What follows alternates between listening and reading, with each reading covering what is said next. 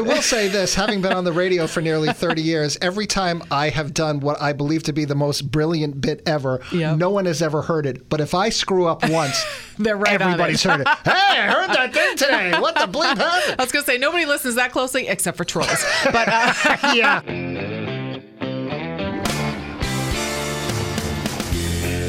And here we are, time to sit down again, coping on the couch with Courtney and Brian. Me, I am a licensed mental health counselor. Brian has had a long journey with mental health and dealing with things and also going to therapy and really getting a lot out of it. So we decided, hey, let's do a podcast, get to the bottom of some of this stuff, get rid of some of the stigmas around mental health, really help people and encourage them to get some therapy when they need it. And lucky for you, I didn't drag you along on my journey. that was another therapist problem. That was someone else, yes. But I'm glad to be here with you, and you have a very interesting topic for Yeah. this week. Episode number 40, Courtney. Woohoo! Yeah. Oh my gosh, time is a rolling. So yeah, I thought this was interesting because right now a lot of people we're dealing with the monotony of dealing with this pandemic. We are seeing some light at the end of the tunnel, but we've been through this for a year now and it's really just wearing on us. And a lot of times when things are wearing on us, we want to shake things up. We want to make some different changes in our life. And also because of the pandemic, a lot more people, I guess there was a recent poll, 6 out of 10 Americans are saying they are planning to carpe diem. They're going to seize the day when this is all done. They just want to get some things done, make some changes in their lives, and live to the fullest and really appreciate things. But I'm thinking some people want to shake it up now. And when we're in this pandemic and we're dealing with things, I thought a great topic would be talking about how do you know when it's the right time to make major changes in your life? Is it a response to the emotional stuff that's going on right now and the restlessness? Or is it something that we really truly should open up to and make some changes? And is there a danger to shaking things up Mm-hmm. too much? And let me play armchair therapist right now, if you don't mind, and I will form it as a question to you. Do you feel as if people sometimes want to do this because they have felt as if for so long now they have no control Mm-hmm. over anything that is going on? So then suddenly they might overcompensate and say, I'm going to do something so off the charts big here, Mm-hmm. Regardless of the circumstances, or maybe not thinking it through. Is there a danger of that happening? And is that what's behind it? That's the thing. I would never discourage people from making positive changes in their life, but I think the big thing to look at here and shine the light on is to say, what is this in reaction to? Is this because you've been feeling a certain kind of monotony about things for a while and you just want to change things up because it's just hard to tolerate this sameness going on and some of these emotions? Well, I want to normalize it because, of course, we're all going through this where it's like, oh my gosh, is this ever going to end? And we do need to put things in our life that we can look forward to and that we can make some small changes here and there to make our lives better. But yeah, really looking at that and saying, is this something that pre pandemic I wanted to do? Was this something that I can do right now and get support around to help me through the transition? And really, have I sat down and given it enough thought and reflection? Or is this kind of a knee jerk reaction to how I'm feeling right now? So these are the kind of things I wanted to talk more about today. And you do hear sometimes about people who run away from their problems Mm-hmm. or at least attempt to do so. The reality is there is no escaping life in that particular way. You can move really far away. I mean, sometimes it is healthy to get certain people out of your life. And we know that a lot of marriages have ended Mm-hmm. Yeah. over the course of this pandemic. Let's take the Kelly Clarkson example there, where Mm-hmm. Right. maybe it just got to be too much and maybe the relationship got exposed in ways where it hadn't been previously. So Mm-hmm. you hope that that's the reason behind that and it's not just some kind of a knee jerk because everything just feels so out of control. And in an attempt to get that control back, maybe you do something rash. Right. And maybe some of the cracks in the foundation are showing more because we're home together more. We have to communicate more. We have to work together. All of us are going through this anxiety and some of these mood changes and stuff because of all this. We need to learn how to work together. And maybe in some marriages, they've seen that it wasn't working. So, yeah, there's a lot to consider. I always talk to my clients about wise mind. So, we have the emotional side of things. We should always acknowledge our emotions. We have the logical way of working things out. But the wise mind is where both of those kind of where they overlap. And when I talk to my clients about wise mind, I say, you know what, go to a place where you acknowledge your emotions, but you're also able to stop, put a pause, and look at what are your options, what are you looking at to change, and look at what the consequences are. And there's consequences to not changing too. So that is something that's really important to sit with. So going to wise mind is one of the ways that you can kind of sort through and say, is this really about external pressure? Maybe other people are thinking I should make certain changes or I feel pressure in that way. Is the change that I want to make aligned with my values? Is this something that really is a reflection of something that I've been wanting to do? So these are questions to ask yourself. And I think using wise mind and also using what we call the higher self, which may be your future self. What would my future self five years from now say about these decisions now? A lot of times we already know. I'll have clients present certain things to me and I'll ask them, What does your higher self say? Oh, well, my higher self says I probably shouldn't do that. I'm like, Okay, then you answered your own question. So it's interesting. We already have the answers. Boy, this wise mind thing, it's too bad you didn't get to Governor Cuomo sooner. Oh, right? Many people could have benefited from wise mind a while back. Well, individually, though, how about making this analogy? As we see the number starting to drop in mm-hmm. terms of the rate of infection for the pandemic and the hospitalizations mm-hmm. and the deaths, you have some states that kind of ease into loosening the restrictions, and right. then you have Texas. No masks, all the businesses right. are open. Let's just go hog wild. Right. I think you have to make that kind of a distinction. Should I dip my toe mm-hmm. into the water with this decision that I'm making, or am I going to dive in head first?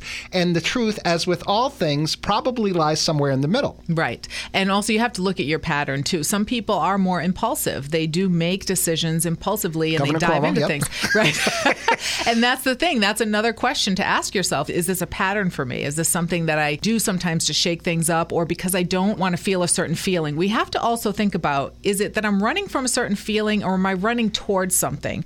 That can make all the difference too. It's like, oh, am I running toward an opportunity that's good for me or am I just trying to get away from something that I just have a hard time tolerating right now, but I'm not quite sure. I'm just jumping in. I'm not quite sure where I'm going with that. So, yeah, I think it's usually probably better to err on the side of caution and to really kind of sit and examine that and reflect on it. But sometimes, Brian, and I'm going to throw this out there, sometimes we have to take a leap of faith. Like if things are lined up, sometimes things can be risky, but if we've looked at all the angles and we're trying to say, okay, this would be a positive thing for me and I have my supports around me, sometimes we have to jump in and take a breathtaking action. That is what we call it in life coaching. And just as we are saying too, you don't want to bite off more than you can chew. Mm-hmm. The opposite can be true, where you are just constantly in fear of trying something new. Right. You are stuck in what may be an unhealthy pattern, and mm-hmm. then you just keep yourself there, not opening yourself up to opportunities which might otherwise improve not only your overall life, but your mental health state as well. Right. And that's when you get paralyzed by the fear. There's a book that's written, Feel the Fear and Do It Anyway. A lot of times that's what it is. To be a different type of person, to take some big actions, we actually have to be uncomfortable for a little while because it's out of our comfort zone. That's another reason why talking to someone that you trust, not running this by 80 million people. My husband always makes a joke oh, when you have to make a decision, you're talking to your family, your friends, the neighbors, everybody. and sometimes you get too many opinions back and it's too overwhelming overwhelming, but picking a couple trusted people who have your best interests at heart. And also, this is where therapy can come in. There's been many times when I've given people a space to be able to process some of their options and help them to see if they're holding themselves back due to fear or if they have legitimate things that we need to kind of work through and to give them a space to figure that out. For the Star Wars geeks, find your Yoda. Find yes. your Jedi Master, perhaps in a therapist's office. And you are absolutely right. That person who goes and gets too many opinions, a lot of times that is the person who is just looking for reinforcement for the bad decision that they know they're going to make. Mm-hmm. And they keep going to different people until they find the answer that they want, as opposed to what might be the right answer. Right. Or they're just feeling so insecure about things and they're just like, I don't know which direction to go, that they're hoping for someone to shed some light to say, okay, this is what you need to do, or being told what to do. And again, that's another form of you're not taking action, but quote unquote, you're staying in motion because you're asking, you're preparing, you're taking a poll. But ultimately, we've got to take the action. So if you are trying to gear up for something, it's like knowing that ultimately you do have to face that fear and take that step toward what it is that you want. Let me give people an example from my own life in which I did face a fear that mm-hmm. I never thought I would be able to overcome. Now, I'm not necessarily your guy for this. I'm not going to jump out of a plane. Mm-hmm. I'm not going to do anything like that but I was always so painfully shy and socially awkward. I was one of those people that you would hear about where my fear of public speaking was number one and death was number two. I just could right, not take getting up in front of people. And when you consider what I'm doing right now, it has been a long journey to get there. But what I had to eventually do was I was a communications major in college and I took a public speaking course and I was terrified. However, it was late late enough in my college career that I had a lot of friends in the class, a lot of fellow communications majors. Mm-hmm. So I was able to get up in front of them. And even though it was a lot of people, it was people that I knew, and it was people that I knew I could make laugh. So I used that opportunity to try to make them laugh. And the more laughs that I got, suddenly it became like a drug. Mm. And then it became, well, can I make people laugh who don't know me? And I never in a million years would have ever thought that I would have the courage to do stand up comedy. And I had so much respect for people who did it because think about the arrogance of walking in front of a room of strangers with one microphone, people that you don't know, and say, I'm going to entertain you. I'm going to make you laugh. That takes a lot of oh, ego. Yeah. And wow. it is one of the hardest things you will ever have to do in your life. And not only to make them laugh, to keep their attention mm-hmm. for a certain amount of time. And it took me a very long time to get to that place. But now I can't even tell you that I get a little nervous. I mean, maybe a little bit. I get the butterflies mm-hmm. when I get in front of people, but to me, it's adrenaline. I get excited to right. do it. So this thing that one time terrified me now is like my rocket fuel. Mm, isn't that interesting? And it's so funny because entertainers do that all the time too. There'll be one person who'll be like, "Oh my gosh, my heart starts racing. I start sweating. I get so nervous to get up on stage, and I'm just like zoned right in on what I have to do." And then somebody else will say the exact same thing. They're like, "Oh, I'm so excited." Excited. My heart starts racing. My palms start sweating. I get zoned right in and I'm so excited. It's like we can reframe things. And like you said, you made your comfort zone bigger. You were able to work through that to the point where you hit that tipping point where, like, oh, I actually start to like this. I'm getting something back from this. But I had to knock down a lot of walls did, yeah. to get there. And I had to use a sledgehammer to do mm-hmm. it. And you and I were just having a conversation yesterday, a private one. I was talking to you about the work that I did with Phil Hartman from Saturday Night Live when we were working on a show together that we were trying to cast, and I suggested to him one of his old castmates on SNL, Jan Hooks, and he revealed to me, "Oh no, I can't work with her again. I love her to death, but she has the worst stage fright of anyone I have mm. ever seen in my life to the extent that she would be vomiting backstage. And when wow. I told you this and when I heard it, yeah. I was so taken aback because anybody who saw her perform, it doesn't get any better than Jan no. Hooks. And one of the key components to performing or being a broadcaster or anything is confidence. If an audience senses weakness, you're going to lose them with that. Mm-hmm. And she was one of the most confident performers, at least outwardly, outwardly, that I've ever seen. But inwardly, she was a complete and total train wreck to the extent, too, that it led to substance abuse. And she did not live mm-hmm. a very long life, unfortunately. Right. But she was really tortured by the thing that in some ways she loved. Right. That's really the hardest thing, too. I don't know her history at all, if she had any mental health treatment around that or anything like that. But that would have been something to get some intensive treatment around because it is, it's like a love hate. She loved it. She probably felt so alive, but yet to have to get to that point, she had to go through some horrible things and feel awful every single time she would perform. And that's what happens too is when we're not living according to our values or the things that we really want to do, or if we're having a really hard time with trying to push through that fear, we do reach for things to numb us and to help with that. And a lot of times it can be very unhealthy for us.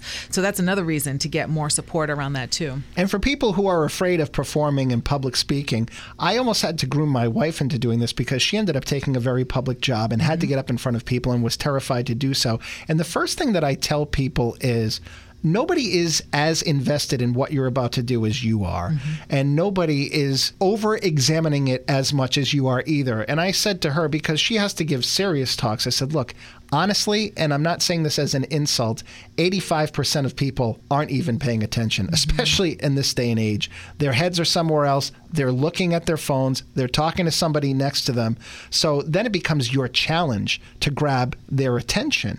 And I told her because she had to do something that involved health and numbers and facts and figures. I said, You want to lose an audience? That's the quickest way to do it. Mm-hmm. Tell them a personal story. Tell them somebody that you know. When she was working for the Leukemia and Lymphoma Society, she lost one of her best friends at the age of 10 years old. I said, You say that, you're going to get everybody's mm-hmm. attention. And now that you have their attention, tug at their heartstrings, hit mm-hmm. them where they feel it the most. And to see the transformation of her being able to do that by practicing it, it's another example of if you put your mind to something, Right. for as much as you may be afraid of it, I mean, she absolutely kills it now. Mm-hmm. You've seen her. There have been many roasts of yours truly that I have done for charity, and she is at every one of them. You can just feel the joy emanating out of her as the laughs are cascading. Granted, Against you.